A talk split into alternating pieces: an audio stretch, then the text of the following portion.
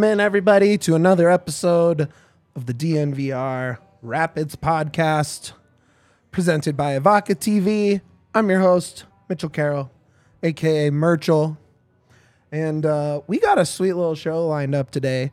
You notice Yaya's not sitting with me here. He's back behind the ones and twos. Yeah, man. I was about to say, can you? Uh, we have Brian just talk to us, and I'll like talk for him, like Sure. just mimic all my voice. Uh, we didn't practice that pregame. Maybe we'll work on it in the second half of the show. But more importantly, we are joined today by the general manager of Rapids 2, Brian Crookham. Welcome to the studio. Well, thank you for having me. Yeah, of course. We, uh, I mean, there's obviously a lot to talk about. End of the R2 season. Um, you got a player from R2 in the World Cup, or at least on a World Cup roster, um, playing tomorrow in Daniel Chacon. Um, you've been with the Rapids and worn a bunch of hats for 15 years now. Um, I guess let's start there. So you started in 2007. You've seen basically every step you could possibly see in that in that organization. Seen a lot of it. Yeah, actually even before that, 2004, I was one of the first guys on Altitude TV. Right, and it's right. kind of kind of crazy to see that uh, that change that's evolving right now as well. But yeah, it's been you know it's been a great ride for me. I've been uh, able to be in an organization that seems to value what I do and and has given me opportunities to continue to grow and and not really have to get up and. Uh, my kids are Colorado natives and, and now headed to college, which is a crazy thing Wow. uh, to think of in pro sports to be able to be in one city that long. So uh, I'm honored to be able to to be with and serve the club for so long. And uh, yeah, we've seen a lot. Yeah, I mean, according to Omar, you're the longest tenured guy in that in that office. How's that feel? Is that that's a that's a nice badge to have on the. Yeah, it's just part of the furniture. They, Sure. Yeah, you just watch on moving day. You know, it just they, they might just clean up and uh, Sure. put me out to the dumpster one of these days. But no, it's been it, it, the evolution of the club, um, where the club maybe started and where the club is today, Yeah. Two really different places. And uh, you know, again, proud to be a small part of what goes on in uh, in Commerce City. Right. Yeah. Before that, I have to shout this out. As a Metro State Roadrunner myself, currently, got to shout it out. You were the head coach at Metro State. Metro State was a great experience for me. It was uh, nine years of uh, working at a great institution with great people, and I still am very close to a lot of people that uh, not only were students on the campus, but you know a lot of people I worked with in, in that building, and uh, you know it was a it was a great time in my life, and uh, I was glad that I've again been able to stay in Colorado and uh, continue to, to be a part of the Colorado life. Yeah. I mean, that is to me, MSU is so, so like actually Colorado. Sometimes you know you got the Pac-12 school, and you got, you know, I mean, I love Fort Collins too, but Metro State really embodies it to me, and so that's really cool that you kind of seen the growth there into the Rapids and. Yeah, absolutely. It's, and it's a that was a, a place of opportunity because I I worked with guys like Mike Dunlap, who was the men's basketball coach, who went on, obviously coached in Charlotte in the NBA, Loyola Marymount's now back in the NBA, and um, you learn from from everybody that's in that environment, and Right. and so you know it, it was a really big growth time for me, and uh, That's awesome. Real really fun time to be there. Lo- I love it. Great um, athletic facilities too, right there, like in between Sixth and Colfax. Yeah, Nice, now nice. that didn't exist No, when I was there. They didn't have dorms. They didn't have, you know, we shared a, a soccer field with a baseball team, and you the took the fence team. down out in the outfield, and Hey, no- that could win you. Uh, that could win you an MLS you Cup. maybe, never right? know. Yeah. You never know. maybe we should be inquiring about the rent at Coors Field and uh, and doing double duty there. Um, so you're also you're a licensed A level coach. you know? Uh, you were the technical director for Colorado Youth Soccer. So even below college soccer, you were running the youth program there, or technical director for the youth program. Yeah, I worked with again great people there. I worked a lot in the Olympic Development Program, and, and with some great players and and some guys that have come through the system and, and played in MLS from that end of it. Did a lot in coach education uh, at that level, and again, uh, really enjoyed the people I was with, and and you know it, it, this has just been a a state full of opportunity, not only for myself, but uh, you know a lot of people that have come through the that Colorado soccer scene, whether it be at the college level, at the at the high school or the uh, club level. You know, it's uh, just it's a stateful opportunity, and guys now realizing their dreams, like like Ethan Horvath, and all Great the all the girls that are in the women's national team. You could build a too whole many team to of it, name, yeah. you know. So it's uh, uh, again, it's uh, you know, it's it's just been a good ride here. Yeah. So what? You know, how when is it time to move on to the next part of Colorado soccer? Is it just new opportunity shows up, kind of want to make a jump because you know you've worked with the youth team, with college, with the pros, with the academy, and it's you know there's all sorts of different things you've done with it, all within the realm of Colorado soccer and kind of building the larger scope of Colorado soccer. You know, was there any rhyme or reason, or just sort of new opportunity? Let's go for it. I think it's always opportunity. Um, again, I've been fortunate to be around really good people that um, you know helped me develop as a person, as a you know whether it was as a coach, now as an administrator, and somebody that that kind of sits more in the front office side of it. And as those opportunities come up, and you know you kind of collect different skill sets, and and the right fit just seems to continue to come along within the organization. So um, at this point, until they kick me to the curb, I'm, I'm going to still. Uh, it used to be you looked at USA Today and look, read that transactions column, Mm-hmm. see if you still had a job, and if you did, you you go to work. And uh, so far, that hasn't said uh, I love you know that. that I don't need to go to work today. So, Right. Yeah. Right. So before we get into Rapid City, one more thing. So you were at you were at altitude. You were one of the first uh, to kind of build the the altitude broadcasts of Rapids. Now with that going away, well, not altitude going away, but the Rapids going away from altitude because of Apple Plus.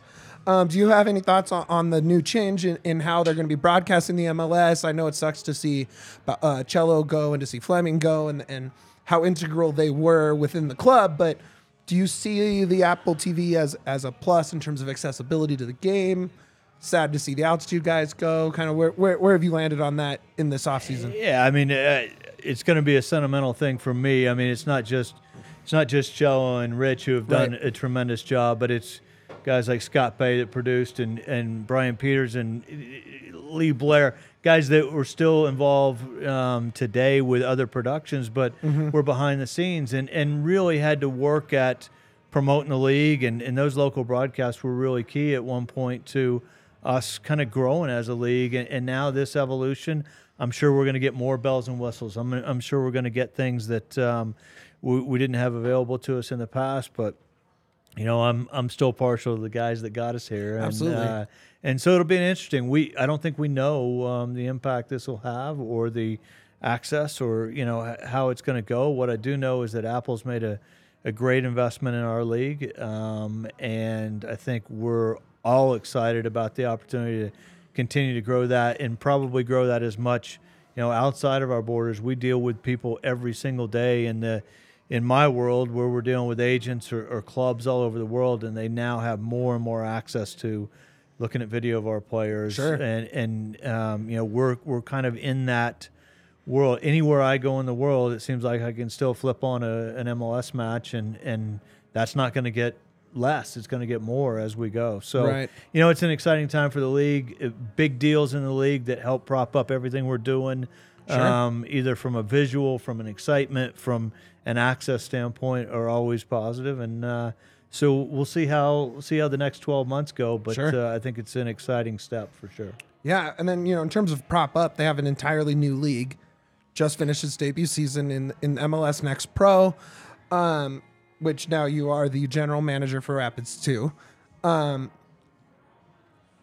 talk about being on like the forefront of something, right? Like not much of a job description or much to go off of of building a developmental professional roster like that, right? You kind of are paving the way there a little bit. I'll be honest with you. It's it's a, it was a little bit like what happened in in coming out of the 2006 season. You know, the league kind of put together their their player development programming mandate to the to the clubs, and so in 2007, when when I was fortunate enough to come into the club um, to start the academy programming that we had. There wasn't a script to that, so it was Right, uh, right, right. it was basically you've got about three weeks to get teams on the field. Good luck to you. And then the development academy came along, so it was a new league. It was something that was on a, a national scale, and again, there wasn't much of a script. And so I think we we're a little bit versed at, at um, you know building the airplane while we're flying it right now. And That's um, such a good one. and, and we say that we've said that so much this Right. year because not only did this happen at the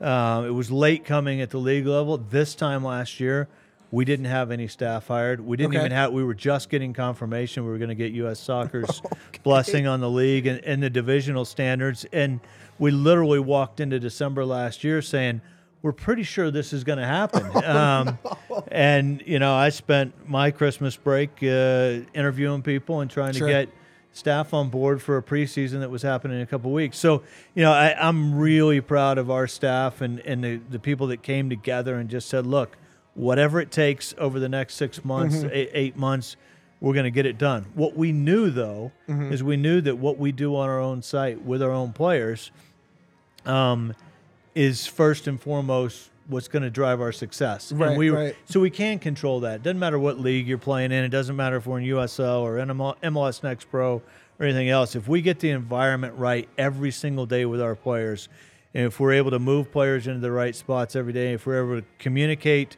across our staffs and make sure that we, we get it all right from the first team through the second team through the academy, we're going to be successful. And I think, you know, credit to everybody for just jumping on board and saying whatever it takes this time. And we'll be better next year at what we're doing. But I'm, Sure. but I'm awfully uh, proud of what the staff did to accomplish what they did accomplish this year. Yeah, what would So, you, oh, um, go for it. sorry, yeah, real yeah, quick. No, absolutely. So you were in charge of like getting the staff for Rapids two, correct? Correct. Um, where did you look for that staff? Were you looking at the USL? Like, were you looking at other uh, MLS squads, or were you looking more like in town at like maybe like somewhere like Real Colorado and stuff like that? Like, The, where? the answer is yes. I mean, we were looking for you know best available, Sure, and, and in sure. some cases, um, you know, we hired a head coach that came out of our academy that had proven himself in that player development realm uh, out of our academy. Our athletic trainer came out of our academy, excuse me, and I think you know because philosophically we know what we want as a club. It's not just a player development system. We have a we have a situation where we can develop staff from within that will support our values and and the philosophy that we have as a club. And so a couple of the pieces came from in there. You mentioned USL. Our team administrator came from USL. Great experience in traveling and organizing teams that don't get to fly charter.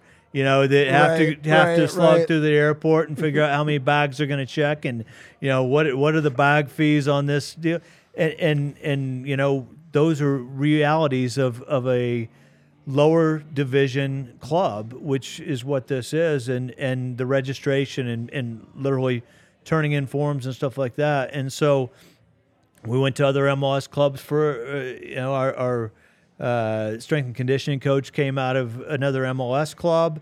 Our video um, analyst came out of a youth club in town. Happened to be a partner of our. So your question is exactly what what we did. We went to to every resource available, tried to find the best fit um, for what we had, and uh, we we got a USL a, a, a PR person from USL. So like we we went and reached into every corner um, and found some pretty damn talented people that could come in and help us straight off the bat. that reminds me a lot more of a like people see this like a, kind of an academy at times, the Rapids two, because they feel it's connected. To me, it's more like a Barcelona B, because you guys are growing within, you guys are kind of doing everything together, but And it's also a, a professional players, completely yeah. different team. Like it's still like uh, it's organ. But I feel like people have this misconception about Rapids two, that it's just kind of another academy team. Yeah, and, and, and I think sometimes we do run across that con- that misconception. But this is a professional franchise. We have to meet all the professional standards that are set forth by U.S. Soccer to play in the division that we play in. Um, you know, there is a a pressure. We want our guys playing in a league, playing in a team where there is a pressure to win and lose. We need to entertain fans. We need to come out and, and play for points in a league that has playoffs and try to achieve something in a league yeah. like that. And it- and it's got to be a proving ground. It can't be our under 17s turning into an under 18 team. Sure, and it sure. also can't be just the old reserve league that we were a part of where guys just kind of got thrown out of the first team roster on a Sunday morning at 10. Hopefully, they had not had enough beers the night before to affect their performance on Sunday. And that's and by the way, three guys from ticket sales and the youth director have to suit up. And all right, great, we're here. We are. We got, right, we got a reserve right. game. We had to stay away from both of those things, and and so you know, I think the professionalism of the of the reserve type teams is a big step in player development. There's a lot of money being invested in these academies. There's a lot of money being invested in obtaining young talent at the first team level. So you have to be unbelievably professional in the way you merge that stuff together and create a situation where they can continue to progress and quite honestly create asset value in the in the players that you have there. What would you say you pulled the most from? Was it your time at college because you are trying to find? It's not necessarily recruiting, right? But you are kind of scouring for the guys that haven't jumped over to like European academies and stuff like that, or is it more your time with the first team at Rapids? You know, where where are you really pulling the most from that I, I think you in terms of building the roster up? when you get to be an old guy like Sure. me, you, you draw on all Sure, those sure. experiences. You know, the the recruitment side and understand. Listen, in MLS, so I was at Metro State, which is a, a, a Division two school, and we let the big dogs go eat. We let we let whoever University of North Carolina recruit a kid, and and you just stay in touch and you say, hey, you know what? If that doesn't work out, this is we're here for you. Sure. We believe in you. We'd like to invest in you, but we understand you have other options. And sometimes in MLS, you almost feel like that in in a world market that you know what I'm going to stay in touch. And and For when it doesn't quite go the way you thought it was going to go, remember we're here to invest in you. And I think like that. sometimes that. So, so that's something that I certainly got from when I was at the college level. I've worked with great people at the first team level and, and more in the uh, talent identification, the understanding of what it's going to take to be successful in this league. Um, and then I've worked with, you know, our, our general manager and our assistant general manager and Pádraig and Fran and, and Courtney and the people in our front office. You know, I think we all complement each other in that and pass on knowledge and, and, and you learn, you know, what, how to be effective in, in that realm as well. So, again, it's it's taking all the experiences you have and Yeah. trying to do the best you can with it. Well, and Pádraig's a guy too who's worn how many hats, right? Across soccer, across continents, across federations. So it is kind of cool to see the between him and you and, and, and that staff that has been built up has really seen all of it. Yeah, I think so. I think again, I think it's complementary. I think I think we all have traits um, and experiences. Sure. Maybe I've got a little bit more in some of the locker room pieces of it, and other people have other things. And you know, if whether you come from the field, you come from the front office, um, you come from other other parts of the sports business. Listen, the, when you bring all that together, it can be pretty powerful, and I think we're we're in a good spot there. That's awesome. We got a comment here from our guy B Ray. He's always on the on the broadcast here. Uh, he says, "What player in the Academy slash Rapids two system are you most excited to see make that leap on the first team?" That's like asking me to choose what my Pick a favorite, kid, is. Yep, Jeez. yep, pick one right now. All right, On we'll the make it easier for you. Who's your favorite kid? That might be an easier what question. day There's less is it? of them, yeah. Because yeah. I mean, listen, I Do you kind of have to wait till after Thanksgiving to see who shows up to dad's? yeah, exactly, exactly. I don't know. It depends on the day there, but and it depends on the day with these players too. But uh, Sure. you know, I, I think look, we've got guys. You know, you look at somebody like Adam Beaudry, who's a goalkeeper. That's a unique position in itself. And you look at the demands and the exposure and the things that happen with the young guys from there. And then you flip that to the other end of the field and you look at really dynamic, fun players like Yapi and Toure. And Oh, then yeah. the creative and the guys that see the game like Rob Aguirre. Like, to be honest with you, it, every player has his own like little aura and the things that you want to build on and excite you about them. And and I, I'll be honest with you, I, I think it's more about the excitement of having a system in place to let these guys express themselves and and come through the system and and do a good job. And honestly, our goal is to make sure that the only thing that really limit them is their talent and then their motivation to capitalize on that Sure. talent and and so so I'm not gonna pick. So B Ray, apologize, but um, Yeah, B Ray, don't uh, be I'm asking not- questions. sorry, Sorry, kid, yeah. not getting I named. tried. I tried. Uh, I know that you know we we definitely all have some favorites. Obviously, Yaya's a big Yaya guy. Um, the biggest Huge Yaya fan. Yaya Uh, guy. it, Um, it might be because of the name. It might be because he's really good. But I, I think love it's a little column A, a little column B, right? Uh, Hanya, we are huge Hanya guys on this podcast. Absolutely. I mean, Yosuke's been eh, fun. Like we're we're in a situation where you you have those guys that come from the academy that we're identifying internally. Sure. That we want to continue to move forward with. We've got guys from the first team that are that are dropping in. How how we get that mix of players that those guys can come up and attach to and come down and attach to is actually a really important part of how we're trying to craft this group. And last year we only wanted to sign about six guys. We're going to increase that this year. Okay. We're going to go to 10 or 11. And Yosuke's a great example of a kid that maybe got overlooked in the in the college game. Um, we he got he came to me through an agent and it was video and we're like this kid has got something. Let's let's He's get him here. so fun to watch. And and see what he can do. And and you know there was a lot of people that just didn't didn't somehow see him or, or recognize what he's got. And I think he's not only been good as an individual talent, but he's been Yeah. good in somebody that people can stick to and move forward with.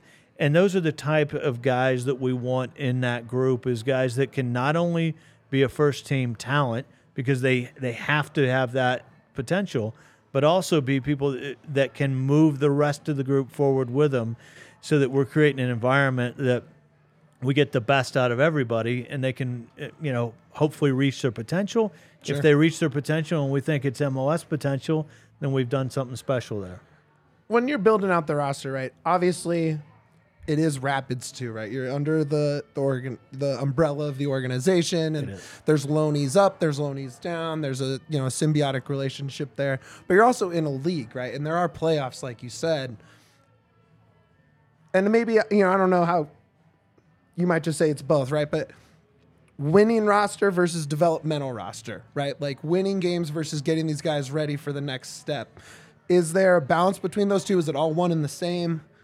I, think know it's- because it's- because this is a new system too, right? You're only less than a year and- into and this. we have this we or we for a while had this discussion in the academy as well It- winning is a part of development I, Right. I we will never go teach somebody how to lose Sure, and think sure, that we're going to get somewhere with them so you know i think it's an important being competitive is important you know i think this group got off to an awful start It was a from rough a start to the competitive season, yeah. standpoint but what we knew is that we were able to grow. And if you think about going from the first of June until late September without a loss in that group after the start they had, Oh, yeah. and not really add, we actually lost some of the some access to some of the first team guys as guys like Yapi started to develop as Anderson and Edwards start getting hurt as Toure goes on and and contributes to the first team.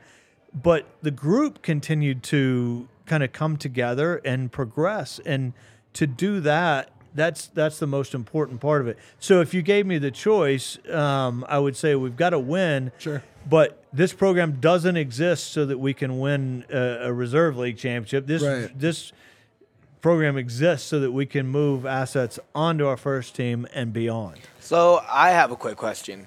When you build, when you build, okay, so it's a two-part question.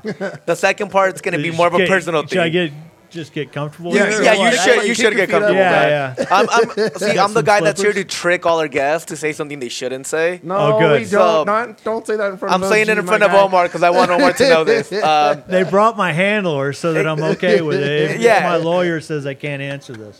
Uh, and Omar's up back here just staring daggers at mugging, me. yeah. Yeah. Um, so first of all, how do you build this squad? Like when you when you're like, okay, you're in charge of building Rapids two for the first time ever. Yep. What what kind of approach did you take on it?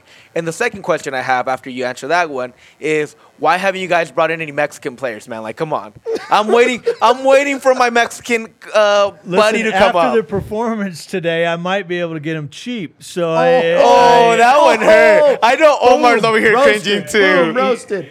He's got the Boom, jersey on, roasted. and um, you know, Let's go. I love it. You put me in front of the camera and ask me that, Yeah, I I'm mean, gonna, I'm I gonna Yeah, kinda fire he's up. wanna- gonna deliver before it, you he dive delivered into for that, though, I am kind of curious. Like, obviously, soccer is such a huge world, right? And that's so different from these other sports that we cover here, where it's like it truly is a world league, and you have colleges, and you have MLS, and you have USL in three different leagues, and you have Canada, Mexico. You know, you, you, it's such a wide net to cast. But you're also looking pretty specifically, I assume, with Pádraig to kind of find stuff that fits into the Rapid senior team. So yeah, uh, you know, to kind of piggyback Yaya's question there, like when you're casting that net, where do you start? So you start with yourself and what what do we want to look like as a club? So when we evaluate what we need in the system, we look at guys that are on the first team roster that are projected to have minutes in the second team. We look at academy guys that are in the academy but are projected to need second team minutes as Sure. we go. And then we have to build the rest of that roster around that mm-hmm. but this is dynamic, right? Mm-hmm. Because you go to preseason and Abubakar Keita, Brian Galvan, and then all of a sudden Ollie Larraz, and you know all of a sudden we go through injuries and that whole dynamic Right, changes. So right. it's a very dynamic thing. But I think the one thing that we can stick to a little bit is looking at our our roster and identifying overall needs. And I'm not talking about for Rapids two. I'm talking about for the club's depth chart, basically Right, right. and then making sure that so we're not blocking pathways. So you know a Darren Yapi or a Yaya Toure or a, a Rob Aguirre or an Adam uh, Beaudry, that those guys actually have a pathway to get themselves to the first team. And, and so those are really important elements as we look to bring players in. Then we look at how do we want to play? And if we want to play in a certain style, then we need players that can fit roles to play in that certain style. So then that starts to define the who we're going out to get. How we get to that then becomes a combination of a lot of things. We have a, a pretty robust scouting program. Mitch Murray, Chris Zitterbart, Brendan Steinecker, the guys there all work through Fran Taylor, our assistant. Those are the G- guys I see on the other side of the, practice from the media, Yeah, yeah, that's it. The guys that are sitting on the fence at the other side. Those guys are all out on a constant outreach Mm-hmm. looking for players, as well as we are getting bombarded every single day Mm-hmm. with agents that will offer that to you. And when you go look at one player, you might see 10. Right, Right, right. because you see You're looking at you film know, of the rest of the guys. yeah, right? and, and so and there's a lot of so so it's a it's a process where like we talked about with with building the staff, you're taking every piece of it you can. The biggest thing is you you start to get trusted relationships, clubs, regions, agents Yeah. you know that that you trust that are going to bring you not only talent but talent that fits what you're trying to do that Sure. under they understand the mentality that it might take to play in Colorado versus play in LA Right. um, you know uh, whatever that is so there's a lot of um, you know there's a lot of feel to this and we go fishing probably in ponds that we think are going to get the type of fish Right. you know uh, that we want so, Yeah, I've really noticed that, and and I mean we've talked about it on this pod, but I've really noticed Brazil, right? South America. There's been a lot of success recently. Two Chileans on the first team, young Brazilian guys between Max and Lucas. Is that something that you personally have found success in, or are you leaning on staff members that have spent time down there, or some of all of that Sure. I, look i was in argentina three weeks ago and i was in That's in dubai last week That's like so we're cool. out you know we're out looking in different places Sure. for talent that we Yeah. can we can bring in and and it, it again it you use connections that you have to get yourself in the in a target rich environment Sure. uh, to use a tom cruise term i think from top like gun I but like uh, but you try to get yourself in into that and so you know for for us it's just trying to utilize you know every resource we have every connection we have to get there. And and certainly Pádraig and Fran have been uh, excellent connectors on that side as well. And you That's cool. start you start feeding off that. But uh, everybody brings their connections to the table and we see what uh, what we can do to create pipelines. I, it, what's really interesting to me now and you know i know you're going to ask about Danny Chacon. And, Oh, yeah. But like when you start thinking about markets like Central America and even now the Caribbean, COVID had a massive effect on, in, in some areas, bigger effects than others. If you look at Costa Rica, Panama, Honduras, and mm-hmm. then some of the island nations, they basically had to shut down from a visual standpoint during COVID because under 17 world championship, under 20 world championship didn't exist. So a player born in 2001, and that could be Cole Bassett too. Cole Bassett's life could be very different if he would have captained the US U20s in the World Cup. Right. That event didn't happen. That event didn't happen for Costa Rica. It didn't happen for Panama. It didn't happen for Trinidad or Jamaica. Sure. And so you've got some players in that 2001, 2002, 2003 age group Interesting. that haven't really been on Earth because they, they weren't on lighted stages. There's just like a, a, a gap in the information, potentially. potentially. You know, so Yeah. you start digging on that and seeing where you can go. So I think it's an interesting time, and I think there's going to be more players like Danny that live in that 2001 age group or 2002 or 2003 Sure. that maybe you're getting a late start on not only blossoming because training was affected by COVID for a long time, competition was affected by COVID. And the stage that they were playing on was certainly limited uh, by COVID. So Right. it's just an interesting time there. No, really. Okay, well, let's just get into it then. Danny, Daniel Chacon. That's Uh, a great segue, by the way. Yeah, that is. Let's dive right in there. Professional, right? We are trained professionals. We are here. truly semi. I noticed that. I'm not sure who you were trained by, but I, And we never said it was good training. somebody. We're Yeah, just well, yeah, training. Uh, okay, so he is with the Costa Rican national team right now in Qatar. hopefully peacefully resting as he comes up on match day. Let's see, what is it? Ten hours difference. It's uh, yeah, it's like three in the morning. He's probably sleeping. Uh, Probably not.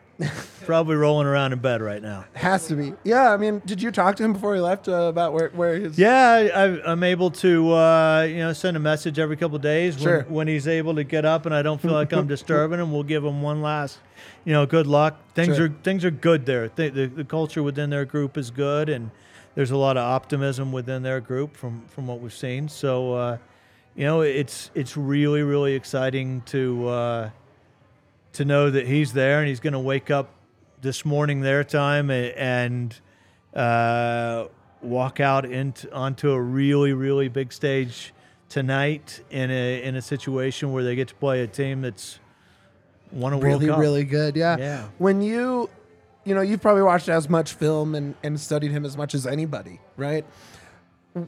What when you started that, did you see national team World Cup level traits in him at that like when you started digging in there? Yeah, it's it's really tough w- to say. Oh Sure. yeah, I knew I knew the first time I saw him. Hey, I mean, LeBron does it all I the time. clear- You can clearly Yeah, I did, right? Um, 'cause If you throw if you throw ten darts, one of them has to hit eventually. Sure. Like Sure. That's right. You, you don't know how many dart. I'm almost out of darts, but um, but yeah, for sure. Uh, You see qualities that you really like, and you know the the the competitive nature of Danny, his ability to um, you know to to pass, to you know be able to be in the play when it's going that direction Yeah. read and destroy the play when it's going that direction. Yeah. Well, those are some pr- pretty good basic traits, whether you're a center back or, or a holding midfield player in there. Um, but I think things that start to separate him, and, and I'll be honest with you, until we started really digging in and, and knew we had a chance, then you're you're like, okay, I need to I need to make sure that we're we're getting this one right, and you start realizing that the human being that's there is an incredible competitor. It's a guy that's not phased by the opponent he's going to face Right. or the conditions he's going to face. No. Um, so big moments haven't. I mean, when Costa Rica started qualifying, they were not good, and they were in a, a situation where they had to had to chase. they had to chase qualifying. One of the biggest matches that they had to play to get themselves in it was the match that they played against the United States right. he got thrown in and started against the United States and was his job was basically to chase Christian Pulisic around Good luck. and make sure that he doesn't go anywhere. And they're not best friends after that match because he, you know, he was pretty damn successful at That's making sure that he didn't get a touch where he could face the goal and go forward. And and and so again, big stage against big players in this region. Yeah. and and it was unfazed. Then it and then it becomes Canada and Mexico, and it becomes we've qualified for the World Cup. And you know, it was through that process. It was actually I was texting with his agent during the U.S. game, and that's when it became real that we might have a shot at. Um, at having him, and we're starting to go. Okay, we need to we need to wrap this up pretty Right, fast right, before right. Uh, Sign here, sign here. nobody else watched that game, right? Um, and, and but no, the situation worked in our favor, um, and you know we were able to work with uh, to to have a discussion with the federation there and and with Coach Suarez and and find out what he felt was important in Danny's development. One of those things was that he was able to play first team matches in the lead up to World Cup, and it was an easy decision to say, "Look, we'll sign you." We'll loan you straight back into the first division there. So it's not a matter of breaking you into the Rapids group. It's Sure. more about going in, getting your minutes. We've got a long runway.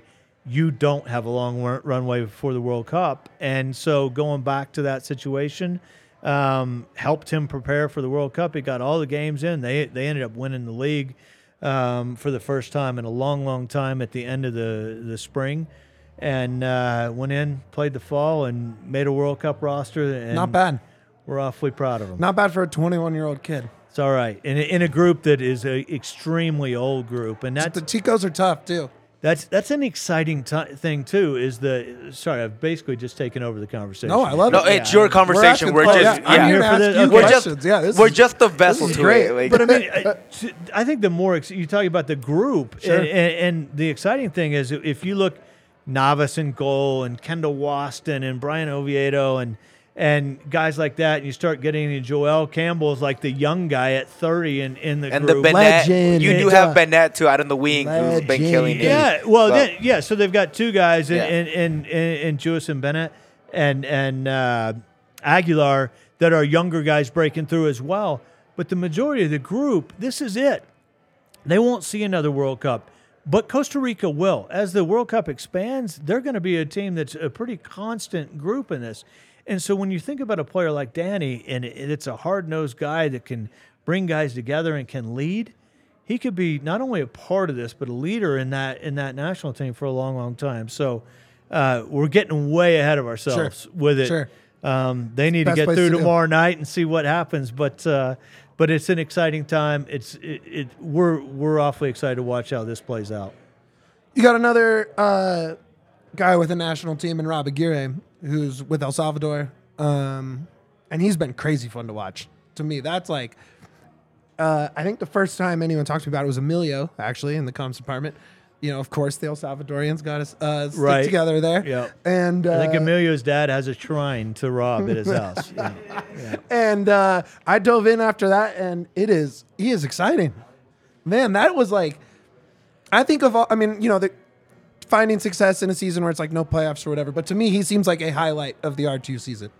He he's been great. I mean, you, there are guys that every time you test them, they they may not just blow you away, but every time you test them at a new level, they just seem comfortable at that level. And Rob's one of those guys that you just keep pushing him and you put him up a level and you mm-hmm. put him up a level and he just he's a leveler. He just he just washes out at that level and his things are things are great and he's comfortable and then he progresses again and he and so he, he's kind of kept up with the pace of what's going on when he's been in Rapids 2 sessions He's been great. When he's been in first team sessions, he's been comfortable and competent in those sessions. And you just watch that go. He got into El Salvador's youth team, uh, into the 20s. And the next thing you know, they're saying, well, actually, we want him to come in with the first team. Love it. You know, and and so again, get there. The hardest thing for these players, and we're talking about Danny, we're talking about uh, Rob, and a lot of other players that have come through the national. Adam, guys that have come through national team programs. When you're really talented, it's not necessarily getting that first look with the national team. It's about getting invited back and being a part and a constant part of that. And you, Sam Vine was a great example. Nobody goes through the 14s all the way through the first team with the national team, right? It just doesn't happen very often, and not nobody, but Sure, but I mean, very, you- very he was- rarely you get into, and and Vinesy was a kid that they just kept inviting back, and you'd go, okay, well he's going to grow this year, and he was. He had a he had a spell out because of injury and some growth. And he was right back in, and Yeah, and starting those are the kind of guys that Cup. are impre- exactly. Those are the kind of guys that are impressive here. Is that once you get in, it's not about getting in; it's about staying in. Sure. And whether that's whether that's into the professional environment, it's into the first team, or it's into the national team. That a lot of people get one shot. It's about coming back and making a career of it. Is that something you're trying to foster with uh, Next Pro, where it's like, like a kind of making that a level of of success for guys, and it's like, okay, you're here, and can you hang here, and can you move on? I hate to say it's a level of success. I think it's a stepping A stepping stone. Sure. point, right? It's it because what happens is we get an academy, but one of the biggest indicators of success with guys like Vinesy, like Bassett, when it, when you talk about guys that are currently kind of on that stage, is that they progress a level, hmm. but when they come back, they become clearly too good for the level or clearly above the level. And, and that is that's a big indicator that they're going to do well is that when they come backward, they do so well that you're Sure. like, no, just stay there. And then when they go up another level, they come back and they do well, and you're like, ah, just stay up there. You know, you just yeah, yeah. you- you- every time you expose them to something new, they come back and they not only excel at that level, they bring people forward at that level. And you know, I think those are big indicators of of future success with these guys as they go. I got a question for you here. Might seem, feel a little loaded, but you've been with the team as long as anybody. Load it up. What makes a good rapid? Yeah, the, the culture and, and, and Robin really values this, and the, the culture in that locker room is really special. Um, those guys clearly want, have a desire to play for each other, um, and I think so. When when you take away everything else and you say what's a rapid, a rapid's a guy that can walk into that locker room, fit in a culture, and play for the guy next to him, and know that there's going to be a time when they are the next man up. And when they're the next man up, they will have prepared themselves to do everything they can to be successful in that. And I think we've been able to try to replicate that at the various levels of the club um, uh, because there is going to be opportunity. Rapids, by nature, who we are, we're not necessarily just going to replace with somebody from the outside. Right. We're hoping that we can grow it from w- within, whether that's within the first team roster, within the second team to the first team, or within the academy to move to the second team to the first team, however that steps. And I think the biggest thing is the character of guys. Um, I, I would I would hang my hat on the character of everybody in that locker room we have. You know, we have our Mr. Rapid, right? We, we said Keegan Rosenberry. We, call him named Mr. Rapid. Keegan Rosenberry He- because you know, to us, he kind of embodies the yeah, the hardworking buy-in. Doesn't matter where you put me on the pitch, I'm gonna I'm gonna pull it out. Have you seen? It can be multiple guys. It can be anybody. But have you seen that at R two? Is there a Mister R two? Well, I think our, our R two player of the year and Yosuke is definitely I love that. You know, I love that so much. He, he's a lunch pail guy. He shows up Oh, every yeah. single day, and on the really good days, he gives you a smile, and on the really bad days, he puts his head down a little bit, and then he comes back tomorrow and Sure. works really hard again. And and there's just you know, it's just a a steady stream of work, showing up, doing your work, making everybody else around you better just by by being there, and and um, he's been he's been really great at that. So, uh, quick question. Um, so you you know Hanya, you know like Aguirre, Chacon. Yeah, I've, I've met him. you've Yeah, met him. yeah. You've been around. Yeah. You've seen him here and there around the building. I'm guessing. Correct. Um, as a person that's really invested in them, not just as players but as people, what's kind of what you want for them to grow within the organization in their football careers? What's kind of your goal for them, not just as football players, but maybe as people as well? Mike, I mean, our goal it, it has nothing to do with me. It has a lot to do with us as, as an organization. Our goal is just simply to make sure that they have every opportunity to reach the level of success they're capable of because of their talent and their motivation to do that. And you know, if if that is hopefully it's in our first team and contributing to our first team. And the, the bottom line is we can't promote players from the academy or from Rapids 2 into the first team roster and say, well, that was cool. We've got to promote players from the academy and into the first team roster that will allow us to be successful and help us be successful at the first team level. Just getting them there is not enough. They've got to be contributors to our first team. And again, the the current generation, the the guys like Cole Bassett, guys like Sam Vines, guys that have come out of that process and contributed and brought that the first team group forward. Now we're making progress. Now we're doing what we want to do. And I think that's true for every individual we have in. Can we get them to a point that will allow them to contribute to the success of our first team? When you're looking at next season and into this offseason, you said you're kind of expanding how many players you want to bring in. What do you mark success? Like what I guess what are your goals for success going into season 2 of Rapids 2? Um, I think to continue to develop the daily environment.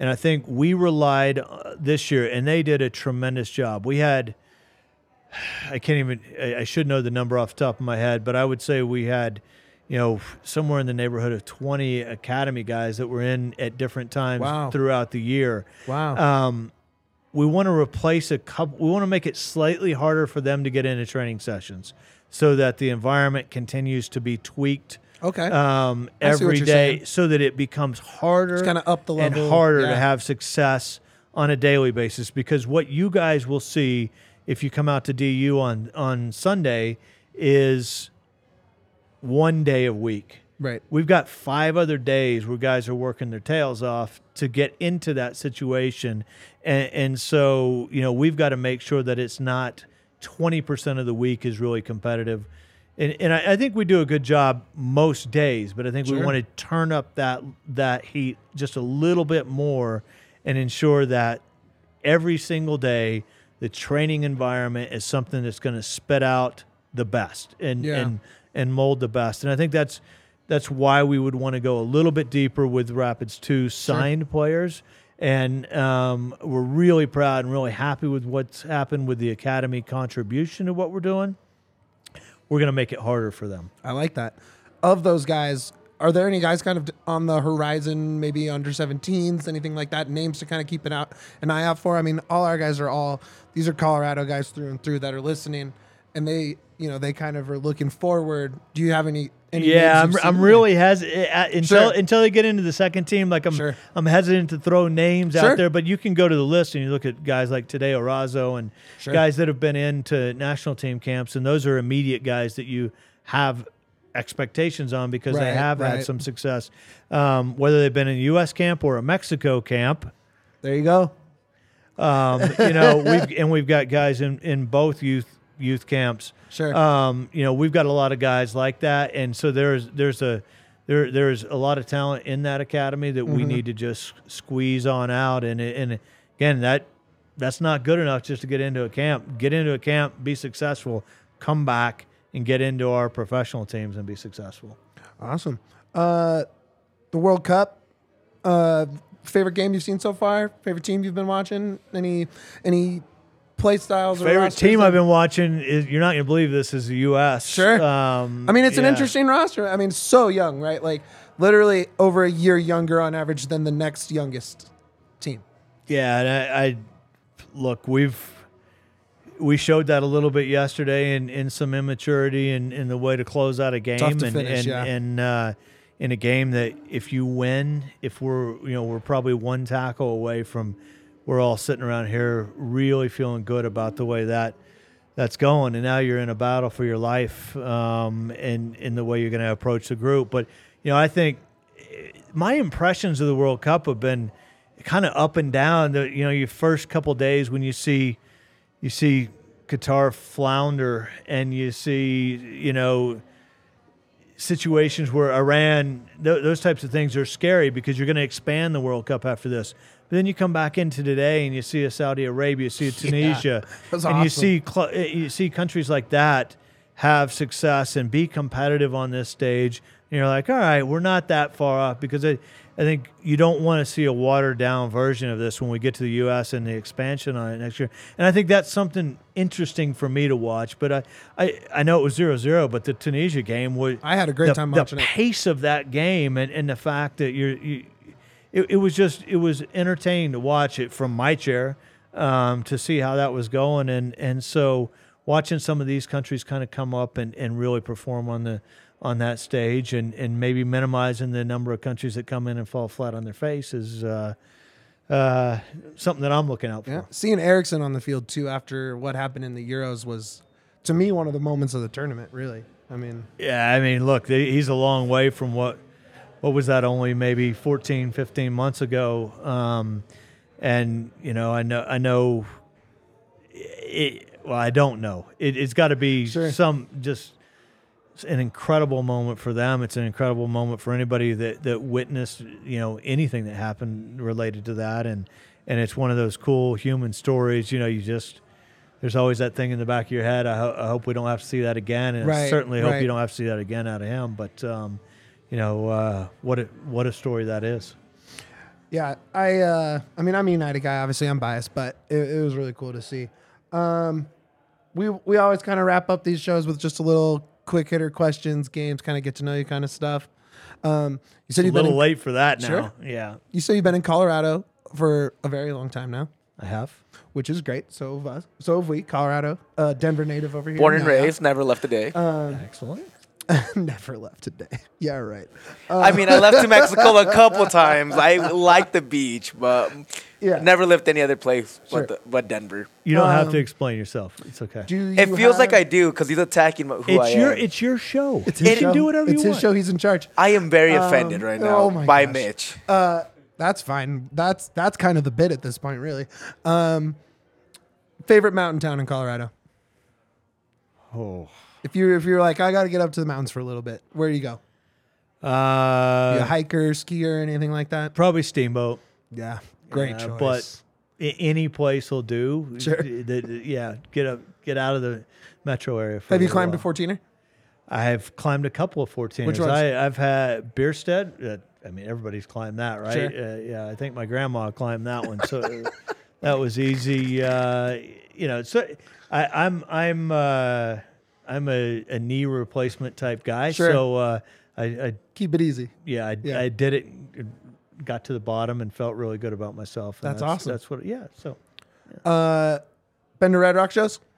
Oh yeah. What would you say your highlights would be there?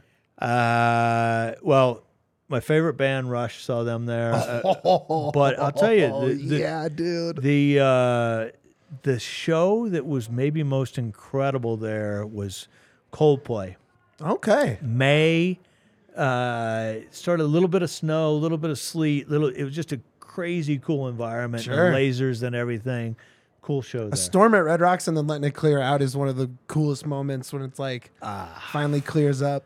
That was one of Um, those nights where I felt like I was from Colorado at that point. You know, Yeah, I, I totally. was I was now a native. I'd seen it. Um, You guys with the bumper stickers won't let me in, but I understand. I don't have the bumper sticker. Uh, Oh. I neither do I, man. Green but chili? I'm Yes here or for no? everybody. oh yeah. yeah. Do you have a favorite green chili spot? No, whatever Good. gets delivered to my desk at work, Love that. probably that's about where lunch goes. Love that. Love that.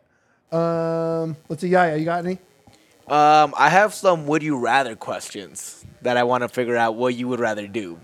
Yeah. All right. You ready? I have no idea. I- where this I is don't going. know if I'm Omar, ready this right is now. all yeah, yeah, bud. Would you rather coach Messi or Ronaldo? Messi. Would you rather score the winning goal Yeah. or block the game-saving goal? Score the winning goal. Love that. Wake Glory up- hounds. Early or stay up super late to watch your team? Like if your team's playing 3 a.m. in this World Cup, are you staying up or waking up? Oh. Uh, wake up.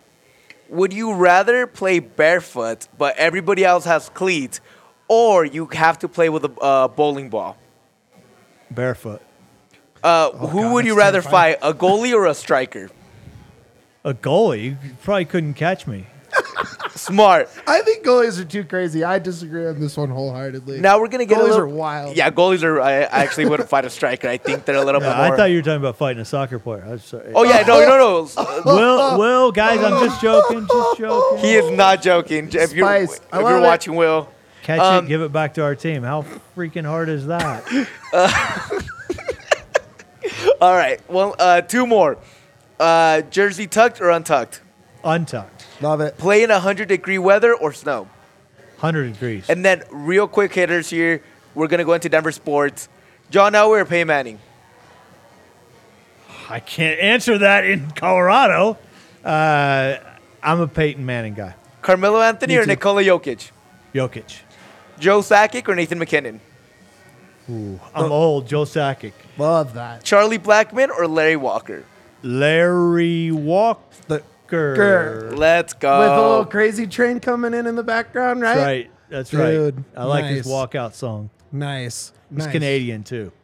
Yeah. So there you go. Shout out. Hey, they're playing tomorrow. They, I think they're the noon game tomorrow against Belgium. That's an interesting one. That is. Who do you like in that one? Uh, I like Belgium in the game. I I think Canada will make it very competitive Yeah. all the way across the group. So That Ca- team. Canada's made a, a, a heck of a lot of progress uh, at the national team level, and it's fun to see some guys that we see every single day uh, Sure. be a part of that. It's so interesting to me because this is kind of like the opening of the golden generation, right? For for USMNT. And to kind of see like, is this the last run of the Belgian golden generation with De Bruyne? And It definitely is, and I- and I all those think they guys who are trip so fun to watch. Yeah, yeah, they're they're they're special uh, as individuals. We'll see if they can bring it together as a Sure. collective. Sure. Uh, yeah, yeah. You got any plugs over there? Uh, just follow Rapids 2 and all the great things that they do over there at the Rapids organization. Sure. You got anything you want to plug? No, listen, you guys. Love uh, it. Let's go. I was here yesterday for the match, uh, U.S. match. Yeah. I would encourage everybody to get out here and have a blast. I'd say be here by Uh, nine at the absolute latest if you want to guarantee yourself a table on Friday for Black Friday. There's an Avs game at noon. There's the U.S. versus England at noon. We're going to be packed out. Uh, I believe we have a. Can we announce our player on right now? Is that cool, Omar? Uh, Ollie Larraz is going to be joining the post game show. We had uh, Cole Bassett on last time. Um, you're going to have all sorts of the Rapids crew out here, um, and that's been great. It's been so fun to to to see that partnership kind of grow and and what you guys have been able to come in with the decorations and the merch and and This place is decked out. It's so cool. Yeah. and show up. Show up. please Come please here and show watch. up show up. Um, other than that, you know the drill. Uh, uh, like, subscribe, five star reviews only. If you're not going to leave a five star review, why even bother? Like, what's the point? Just find something better to do. Uh, and other than that, the way we end everything, the way we end every single show we do, we say it's on our scarves, but we say, up the pids.